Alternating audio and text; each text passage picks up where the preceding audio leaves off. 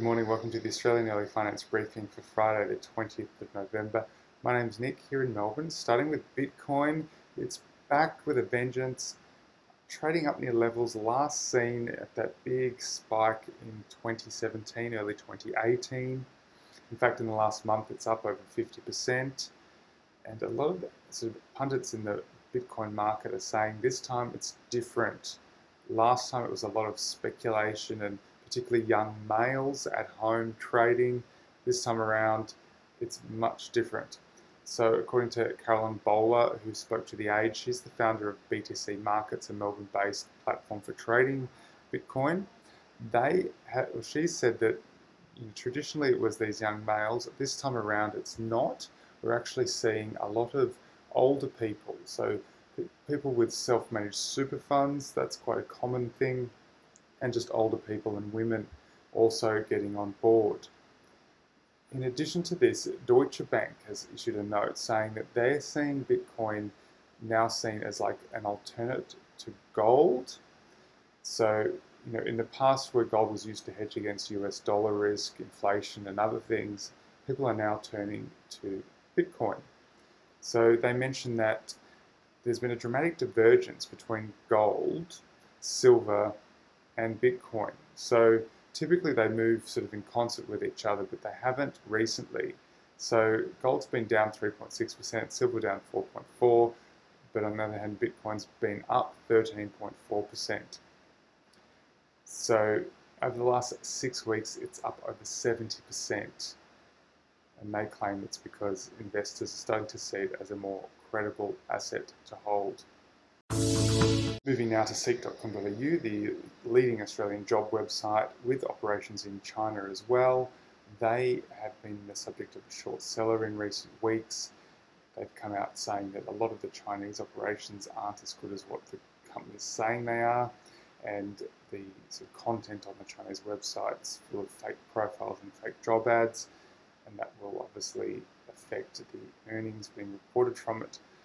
Now, bad news for the short seller. The company stock price hit a record high this week on the back of an upped forecast uh, at the company's AGM.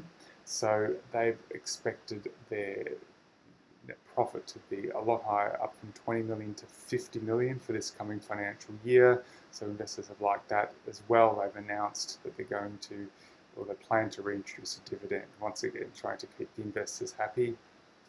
So what what's on the basis? What's brought this on? Well, basically revenues higher, so 1.6 billion, EBITDA is 400 million, leading to a net profit of 50 million.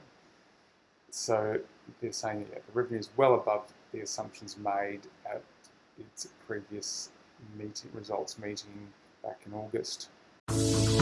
Moving to Warren Buffett and Berkshire Hathaway, They've released their holdings for Q3 this week, and it's interesting what's happened. So they bought into all of the gold miners previously. Obviously, Warren saw gold as sort of a, a, a hedge when traditionally he's always steered clear of gold. Well, he's reversed a lot of that. He's actually sold down a lot of the gold miners. In addition, he's been buying up in the pharmaceutical businesses, so he's got new investments in Merck and Pfizer and that Pfizer trade was a good one because it was sort of before the the announcement of the success of the phase three trials of their coronavirus vaccine. But he's also been buying AbbVie and Bristol Myers Squibb. But he's been cutting stakes in financials. So Wells Fargo, JP Morgan, almost completely exited JP Morgan. Trimmed Apple. Apple's still the biggest investment. His holdings in Apple's worth 114 billion US dollars. So still quite a lot in it there for him. But it, it is interesting that he's you know known as a sort of value investor, but Apple is anything but value at the moment. And moving to the markets now, the US expected to open down just a little bit, probably due to increasing fears about sort of lockdowns and the impact of the growing coronavirus numbers in the US and Europe. That's your update for Friday. Have a great day.